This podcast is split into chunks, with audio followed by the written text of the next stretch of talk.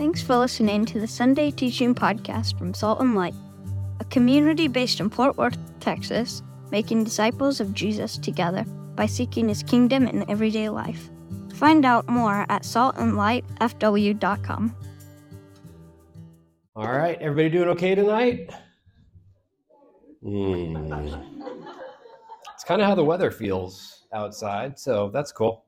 Um, okay, so if you will, we're going to jump right in. Open to either Genesis 1 or Revelation 21. So you either get to choose, choose your own adventure night. We're going to be in the first chapter of the Bible or the last couple chapters of the Bible tonight. We'll make a couple quick stops on the way. Um, but if you weren't here last week, um, then, then tonight might challenge us a little bit. Even if you were here last week, tonight might challenge us a little bit because we're facing some kind of common presumptions and common assumptions about eternity that, that have kind of woven their way into Christian culture, church culture. And because eternity is really confusing, we just don't really push back on them or we go, ah, sure, that sounds great to me.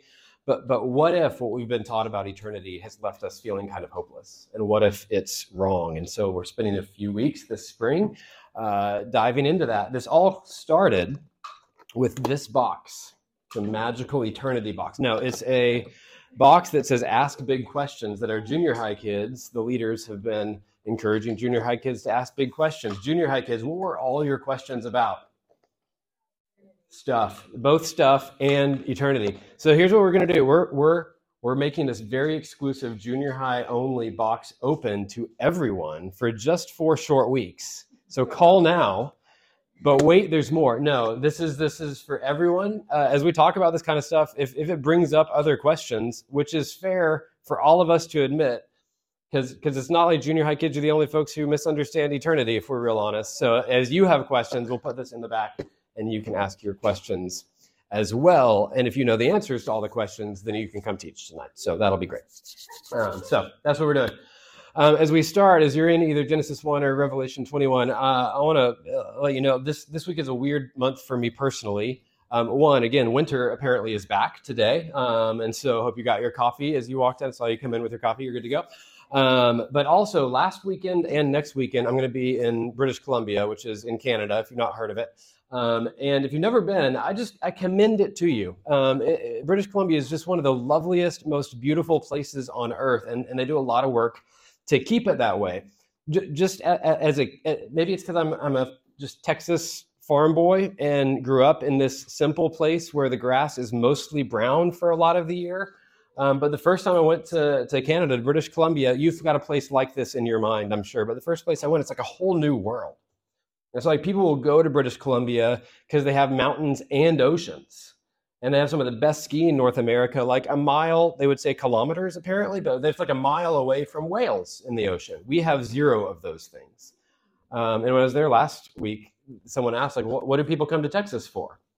And it took me a while. I was like, I think it's barbecue and Tex Mex. Like, that's all we have. We don't have any natural beauty, so we're going to fatten you up and send you home. That's as much as we can do. And I stand by that. That's a good idea. Um, the exit from the Vancouver airport this is what you walk out and the very first thing you see.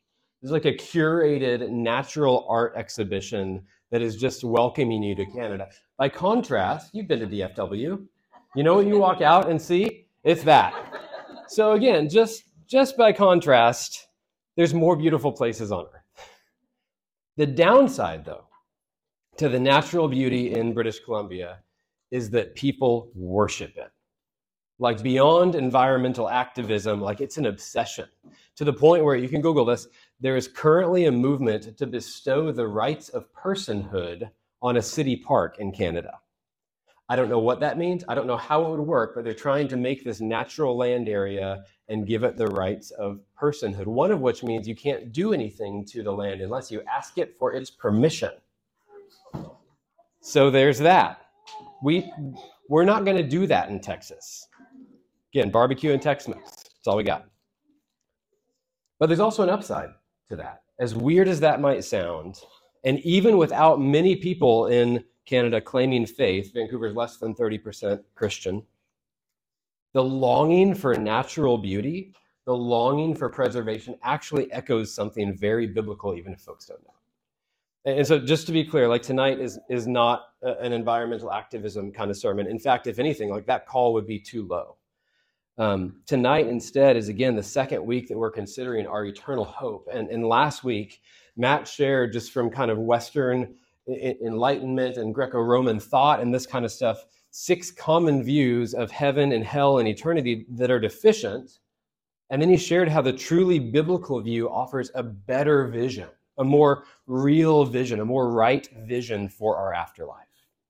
So, if I can summarize Matt's very I can inappropriately summarize your sermon in like one sentence, uh, what Matt said last week is a wrong view of eternity leaves us hopeless. It's one of the reasons that so many people around us have such hopelessness. And tonight we want to start into a couple weeks of saying, what if we redeemed, what if we had a redeemed view of eternity? And, and what if that redeemed view of eternity restored some of our hope? That's what we want to do for a few weeks, is go our eternal hope actually speaks into our hope here and so the, the aspect of eternal hope that we're going to chat through tonight is all around where we will be.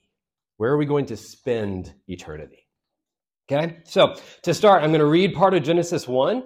You're welcome to read along with me, but, but even if you read along with me, write down words, write down uh, phrases, or think through phrases that God used to describe the very real world that He initially created. Kids, would love for you to write down some things too. What does God say about the world He created? Or you can draw pictures of things that the world uh, that God created in the world. Here's how the Bible starts. In the beginning, God what? Created the heavens and the earth. The earth was without form and was void, and darkness was over the face of the deep. And the Spirit of God was hovering over the face of the waters. And God said, Let there be light, and there was light. And God saw that the light was good. And God separated the light from the darkness. And God called the light day, and the darkness he called night. And there was evening, and there was morning the first day. And God said, Let there be an expanse in the midst of the waters, and let it separate the waters from the waters. And God made the expanse and separated the waters above the expanse from the waters that were under the expanse. And it was so. And God called the expanse heaven or the heavens. It's the sky that we see. And there was evening and there was morning the second day. And then God said, Let the waters under the heavens, so the waters on the earth, be gathered together in one place, and let dry land appear. And it was so. And God called the dry land earth, and the waters that were gathered together, he called the seas. And God saw that it was good. And God said, Let the earth sprout vegetation plants yielding seeds, and fruit trees bearing fruit, and which is in their seed, and which is their seed, each according to its kind on the earth. And it was so. Then skipping down to verse 14, notice there's already light in the world, but God said, Let there be lights, lowercase, plural, in the expanse of the heavens to separate the day from the night. And let them be signs and for the seasons and for days and for years, and let them be lights in the expanse of the heavens to give light upon the earth. And it was so. And God made two great lights, the greater to rule the day, and the lesser light to rule the night, and the stars. And God set them in the expanse of the heavens to give light to the earth, to rule over the day and over the night, and to separate the light from the darkness. And God saw that it was what? It was good. You know this pattern here? There was evening and morning the fourth day. And God said, Let the waters swarm with swarms of living creatures, and let birds fly above the earth across the expanse of the heavens. And so God created the great sea creatures and every living creature that moves, with which the waters swarm according to their kinds, and every winged bird according to its kind. And God saw that it was good. And God blessed them, saying, Be fruitful and multiply and fill the waters and the seas, and let the birds multiply on the earth. And there was evening and there was morning in the fifth. Down to verse 24, God said, Let the earth bring forth living creatures according to their kind, livestock and creeping things and beasts of the earth according to their kinds. And it was so. And then verse 26, God said, Let us make man in our image, after our likeness, and let them have dominion over the fish of the sea, and over the birds of the heavens, and over the livestock, and over all the earth, and over every creeping thing that creeps on the earth. Y'all, this is the word of the Lord. All right, what did you see? What are some things that, that God uses to describe his original earth, his original creation?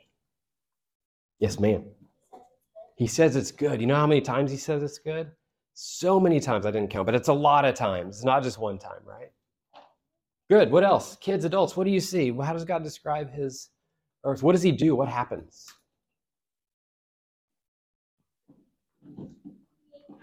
He creates it. God creates it all. That's amazing. What else? There's a lot of details in here. We read a lot of chapter one. We're going to do the same thing just to prep you in chapter 21 of Revelation. But, but what Travis said, like, like let's not move past the very opening lines. In the beginning, God created the heavens and the earth. That's important. We're going to come back. God did call creation and everything in it good. I mentioned, and just tuck this away for a minute, there was light before there were lights. We'll come back to that. Anything else you noticed? Order and structure seem very important. Order and structure seem very important. Yeah, it's good. There's not a lot of chaos happening in original creation yet, Gracie. Yeah, God just said it and it appeared. How did that happen for you? How are you going to make dinner tonight? Lasagna.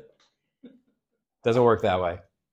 God's power is on display here. Here's the deal in, in its original design, in its original design, the physical world was good. Everything that God made was unified and existed for God. You want to do one more thing? What is it?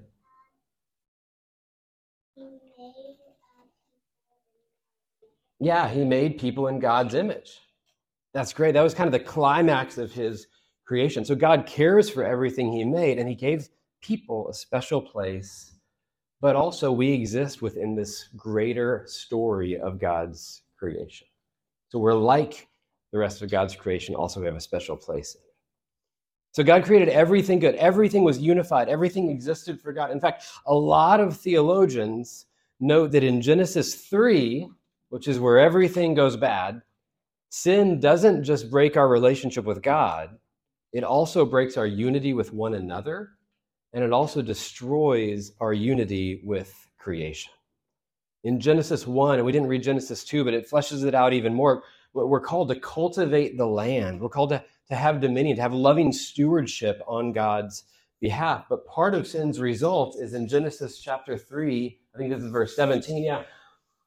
God tells Adam, Cursed is the ground because of you, because of the sin. In pain you sh- shall eat of it the days of your life. Thorns and thistles shall the ground, shall natural creation bring forth for you, and eat, you shall eat the plants of its field. The, the whole point is that the first chapters of the Bible, does God describe creation as good or bad? It's good.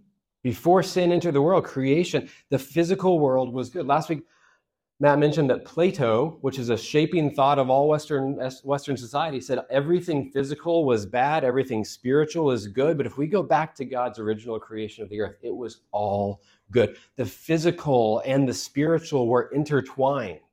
On a different day, we'd also talk about how emotional and relational aspects were intertwined. We'll save that for later.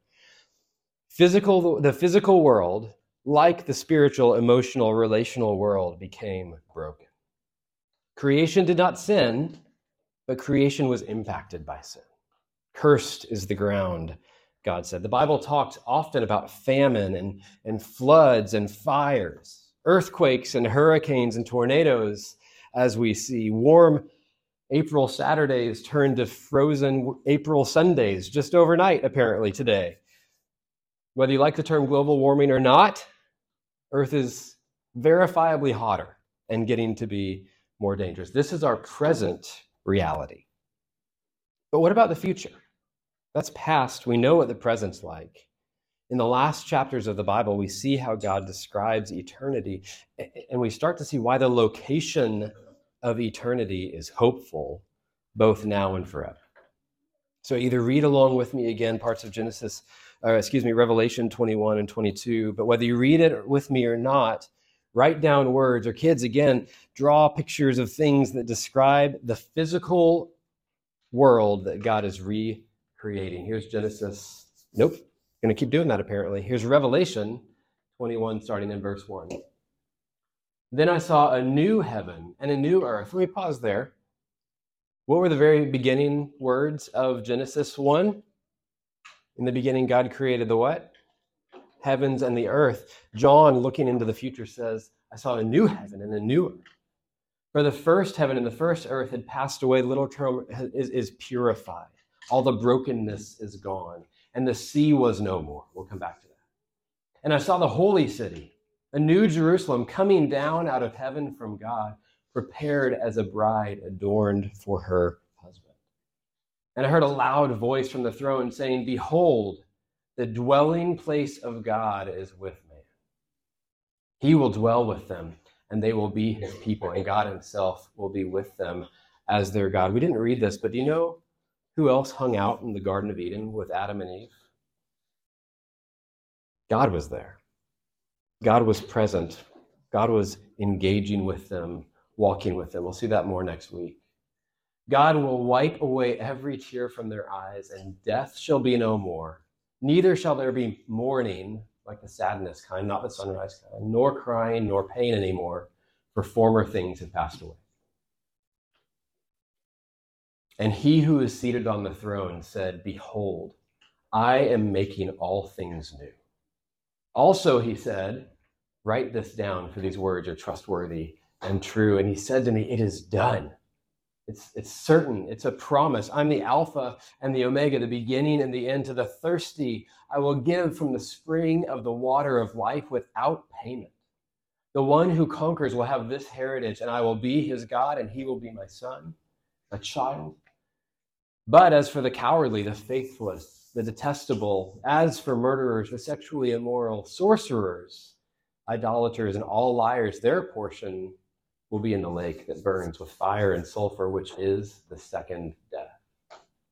And then skipping down to verse 10, he showed me the holy city Jerusalem coming down as out of the heaven from God, having the glory of God, its radiance like the most rare jewel, like a jasper, as clear as crystal. They had high, great walls with 12 gates, and at the gates were 12 angels, and on the gates, the 12, uh, the names of the 12 tribes of the son of Israel were inscribed. Down to verse 14, and the wall of the city had 12 foundations, and on them were the 12 names of the 12 apostles of the Lamb. Verse 15, and the one who spoke with me had a measuring rod of gold to measure the city and its gates and walls. And the city lies foursquare, which means it's a cube. Its length is the same as its width. And he measured the city with his rod, 12,000 stadia.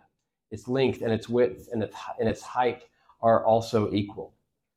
He measured also its walls, 144 cubits by human measurements, and this may be the funniest phrase in all of Revelation to me, which is also the angel's measurement.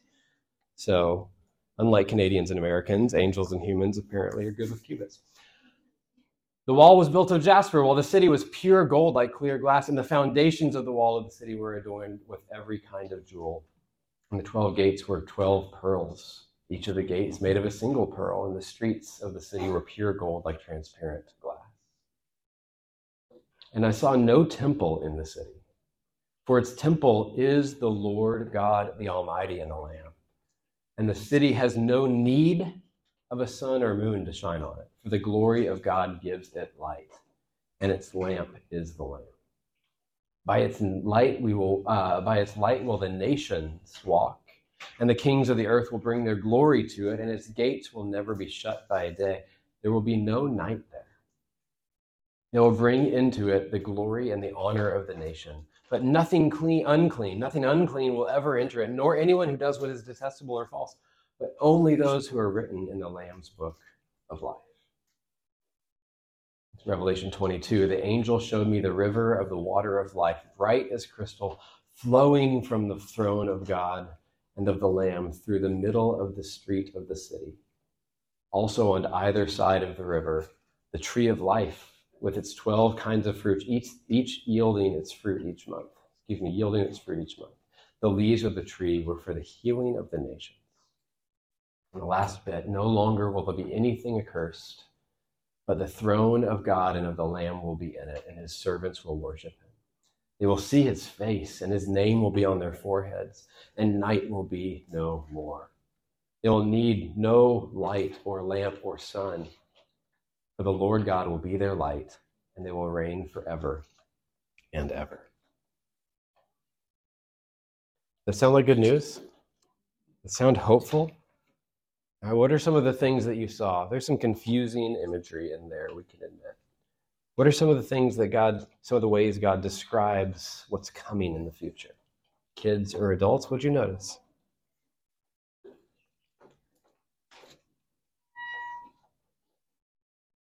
Anything? Yeah, city comes out of heaven.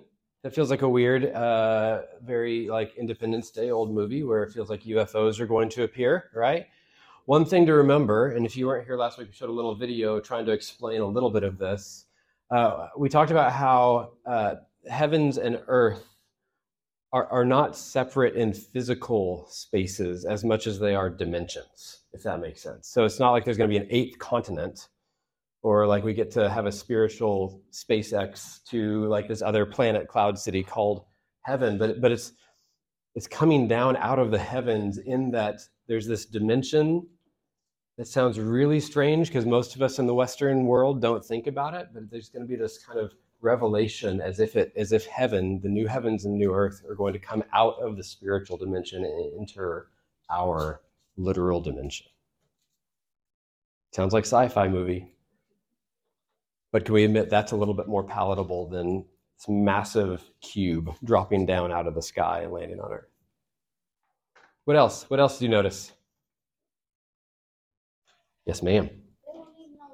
They won't need any light. Yeah, that's right. And here's what I wanted to point out. In the beginning, God created light and then the sun and the moon. So somehow, even before God created the sun and the moon, his light was enough to shine on the earth. So, because God created all things good, there, there might be a sun and a moon, but even if they weren't there, we wouldn't need them because his light is so bright. In the same way, he says, there won't be any night. God created days, God created rhythms.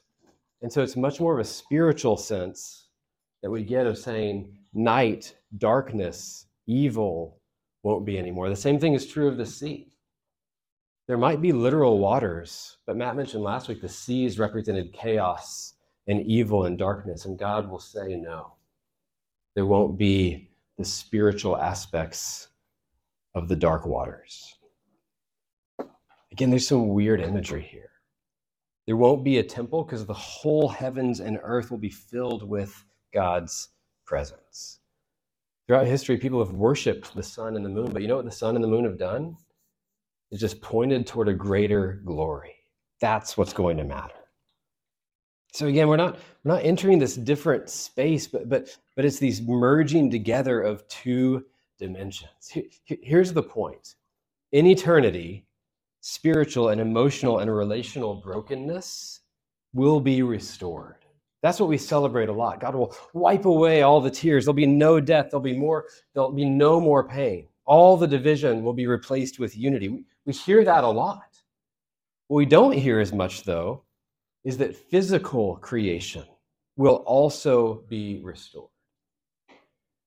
The bottom line here is that the Christian story is good news for God's people. Yes? But the Christian story is also good news for the world and for the physical creation that was also broken back in Genesis 3. There's these two verses that make this clear. One's out of Romans, where Paul writes, We know the whole creation has been groaning together from in the pains of childbirth.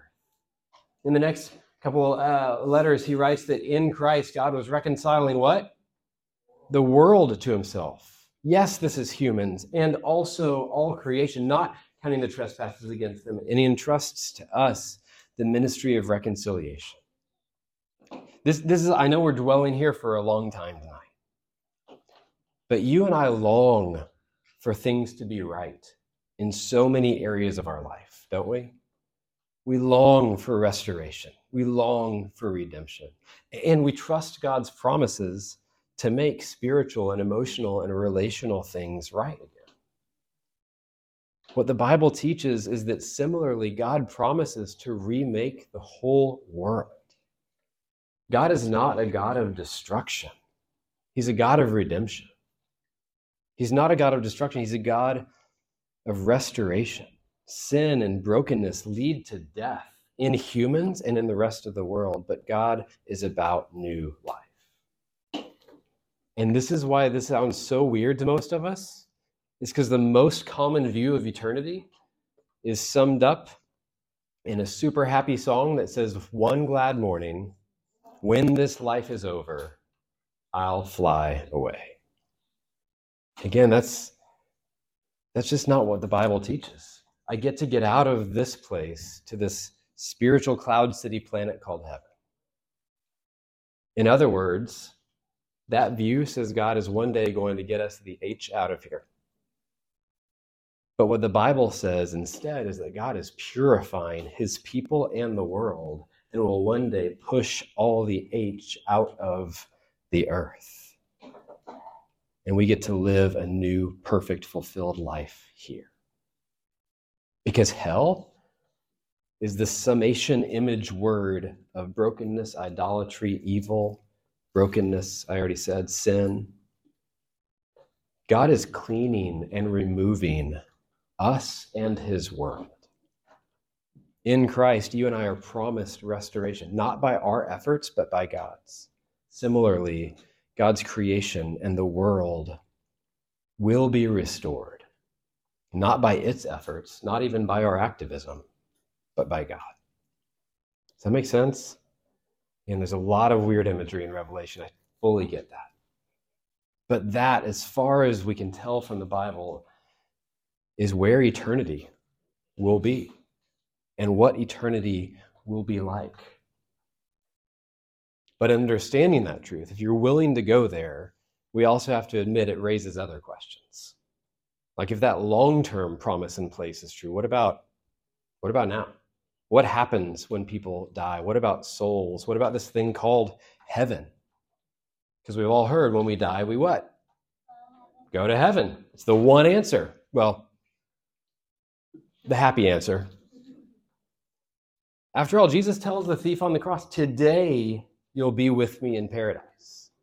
So, so here's the best we can tell as far as putting the different pieces of the Bible together is that there's, there's kind of a two step, two stage post death reality, both for people whose faith is in Christ and not. I'm going to put a, Matt did a chart last week. I'm going to do a little diagram for us today. Okay. Um, goes history, starting at the bottom, going up through eternity. Okay, the, the, the simplest way that we can piece together what the Bible seems to say is that there will be a physical death, which is the wage for sin, and that body and soul separate. And so the body enters this, this temporary state in the earth, and the soul enters a temporary state too. So, for folks who trust God's promised Messiah, both before Jesus came and after, the, the, the trust, the promise is the same. If we trust God's promised Messiah, we enter into what the Bible calls paradise or Abraham's side. Abraham's bosom is a way that the Old Testament talks about it. It's even, it's even referred to as heaven sometimes. But then, at Jesus' return, bodies and souls reunite permanently as we enter with God, re enter the new heavens and the new earth. Weird? If that new two stage reality, a temporary heaven and earth, body and soul, and then eternal heavens and earth where they're reunited, if that seems odd to you, think about it a little bit like childbirth. Like there's a gestation period that is a temporary first stage. The baby is very real and yet not ready for the full life that it will enter into. But then comes a second stage. At our first birth, when God's ready and has fully formed us, we enter into this life. The same seems to be true for God's rebirth. The New Testament even uses a lot of labor and delivery imagery to speak of eternity. That makes sense? Any questions? Told you we're going to go deep tonight. Need to pause? Follow me on this. That seems to be the two stage reality, but again, only the two stage reality for folks whose trust is in God, promised Messiah in this life. And so there's a second two stage reality for folks whose trust is not in God, in this life. It's a little bit equal and opposite. The Bible uses words like Hades and Sheol and Gehenna for the temporary soul reality for people whose trust is not in God, is not in the promised Messiah. There's a literal place called Gehenna. It's a trash heap outside of Jerusalem. It's a place that is just the image, the summary of desolation and decay. And it's from the word we, uh, Gehenna that we get the literal term hell. And so, in one sense, it's not wrong to say people go to heaven and hell when they die. They seem to be real spiritual entities, they're just not our eternal destination. The second eternal step for people whose faith is not in God's promised Messiah is what the Bible calls, we read this in Revelation 20, the lake of fire. And again, there's a lot of imagery in Revelation. It's hard to pin down nearly as much on this as even the parts we can pin down. But here's some of what the Bible talks about as it relates to the lake of fire. That's from Revelation 20. The dead were judged. So the dead, everyone who's in these kind of stage one holding grounds, heaven and hell, the dead, all the dead, were judged by what is written in the books according to what they had done. And the sea gave up the dead who were with it. Chaos did. Death and Hades gave up the dead who were in them. So there you go. Chaos and Hades, the first stages, gave up the dead who were in them, and they were judged, each one of them according to what they had done. And death and Hades were thrown into the lake of fire. The temporary states were thrown into the lake of fire. This is the second death, the lake of fire. And if anyone's name was not found written in the book of life, he was thrown in the lake of fire. And just a couple notes here. This this this thing, this lake of fire, this coming together of spiritual and physical dimension that's equal and opposite, it's, it's eternal. It seems to be eternal, like the new heavens and new earth. The new heavens and earth are about rebirth, but the Bible calls the lake of fire a second death. We all experience a first death, physical death, the wages of sin. This is a second spiritual and eternal death. And then the other verse up there notes that in God's original design, the lake of fire was actually meant for Satan and his followers. God, God doesn't design it for people. But people rebelled against God. And so, as Revelation shows us, the distinction between eternity in the new heavens and new earth versus eternity in the lake of fire is, is all related to God's right judgment of sin everyone will be judged. And what Revelation doesn't make clear, but what I think I don't have to convince you of from the rest of the scriptures, everyone will be found guilty, imperfect. Revelation 21 showed a, a, short list of the kinds of folks who would not be allowed in God's new heavens and new earth. Everyone is judged, everyone is guilty. And so the difference for eternity is a question of do you trust God to take your judgment for you through the blood of Jesus or not? Matt said last week, we don't like to think about hell. We don't like to think about God's judgment. But, but here's the irony. I thought a lot about this this week. We love the idea of judgment in just about every other area of life that fair? We love it because judgment is about justice. They're, they're immediately intertwined. If someone wrongs you, what's the one thing you want to do? Well, one of the happiest things you want to do is make it right. There's other things you might want to do against that person. But, but if someone wrongs you, you want it to be made right. That's justice. If someone hurts or harms or degrades another person, we love justice. We love to see accountability for people's actions. We love judgment in most areas of life. But man, we don't like it when it comes to God, who's the most right judge, pursuing perfect judgment and justice for the most wronged things we've all done against him. And so again, the lake of fire is originally for Satan and his followers. They they rebelled, they they chose their own way over God's perfect design. The same is simply true for folks who are going to join Satan as followers for eternity. And this is hard to palate, but, but let's at least acknowledge God's not mean and doesn't send people to the lake of fire. Tim Keller says that all God does in the end with people is give them what they want most, including freedom from himself. Because, in other words, people who want life without God receive eternity without God. Is that harsh? It's the ultimate fairness. It's judgment, it's justice, it's giving them what they want. And so, again, however literal or not this image is of fire, let's also remember that the greatest agony of eternity without God is just that it's, it's being without God fully. In the new heavens and the new earth, He's walking with us. He's saying, I will be your God. You will be my people. It's restoration. So, those are some aspects of what happened after we die. Again, I'll fully admit it's confusing. This is hard to grasp. There are some things that I'm saying that we don't like to hear. And so, frankly, we just don't think about it often. We don't dwell here often.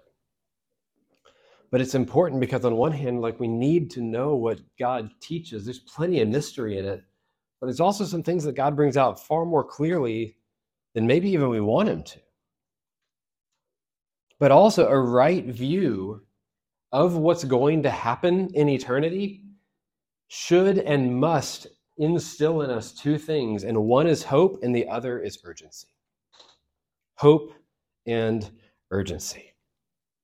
One identity that God gave us in Jesus' first coming, his life, death, resurrection, and reign, is what Second Corinthians calls ministers of reconciliation. That's part of our identity. We see this in Second Corinthians 5.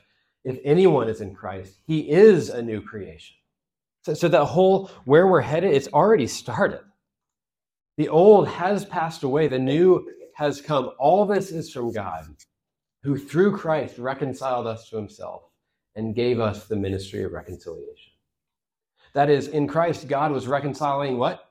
Again, the world to himself, not counting the trespasses against them, and entrusting to us the message of reconciliation.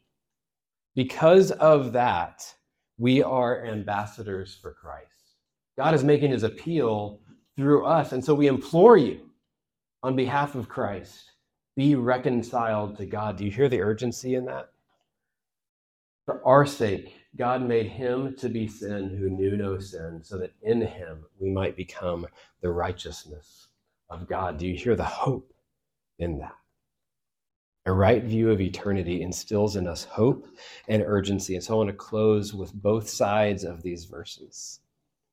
On one hand, you and I and anyone who's in Christ, you are a minister of reconciliation.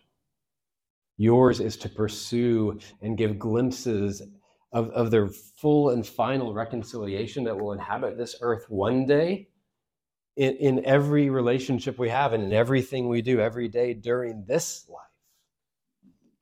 Like if, if people who live in British Columbia's broken version of God's world if it gives non Christian people a reason to care about creation, sh- shouldn't we have even more reason to give glimpses of some better future? God's reconciling the world to himself. In Christ, we get to join God's reconciling work.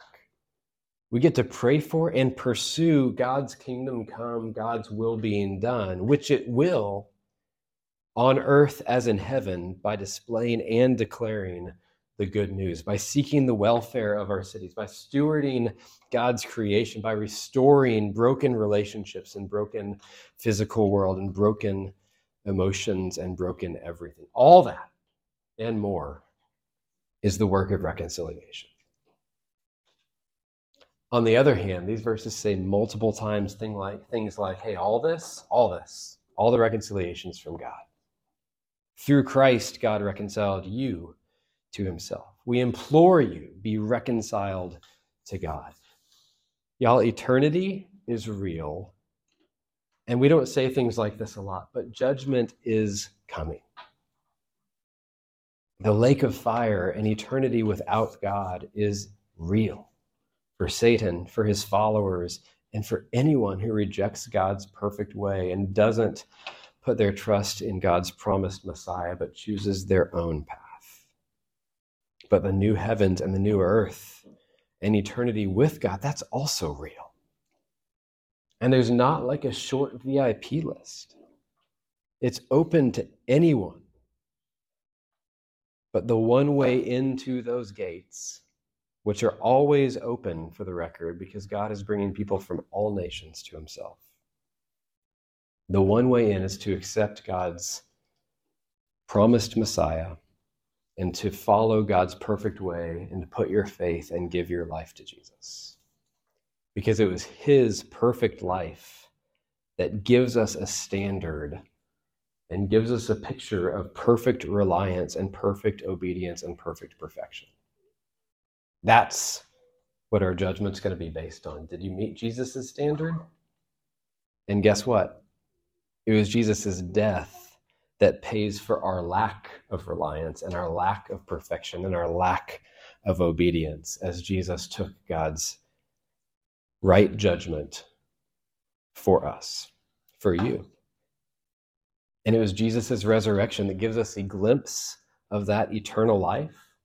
When Jesus came back, he walked this earth, embodied, physical and spiritual, reconciled together.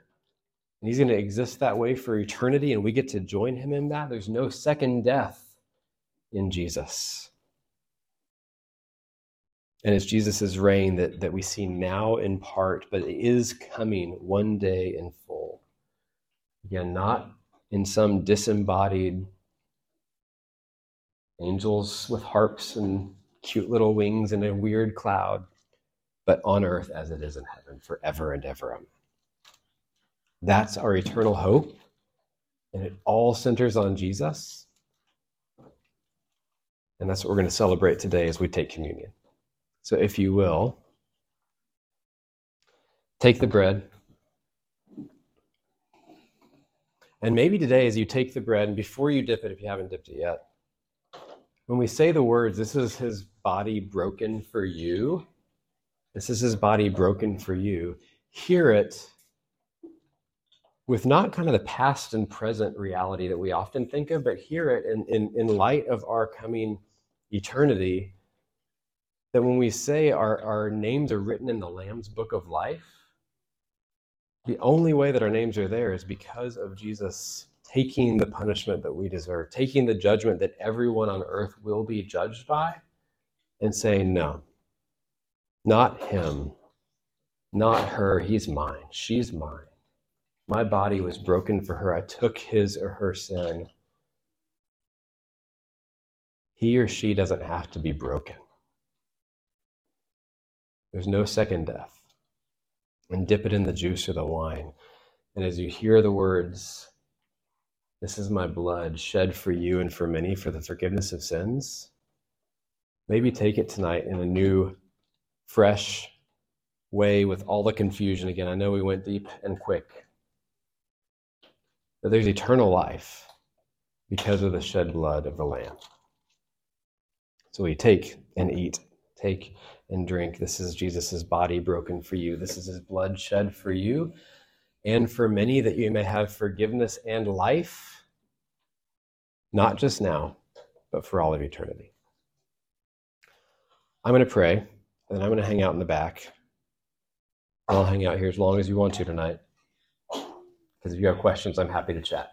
Can't promise answers, but this is a little bit of where God shows us we're going.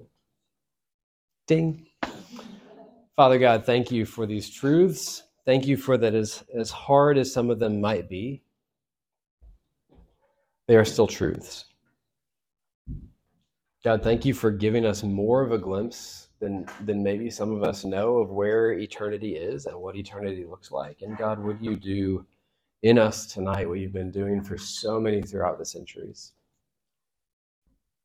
In showing us a little bit of eternity happy and sad and truly joy filled and lament worthy. Would you give us both hope and also urgency? God, help things that were untrue, conjecture, anything to be washed from our minds. Help details that don't matter to be washed from our minds. Help us to pay attention to the things that you want most from us tonight as we understand a little bit more of our eternal hope and the hope that it gives us today. It's in your son's name. Amen.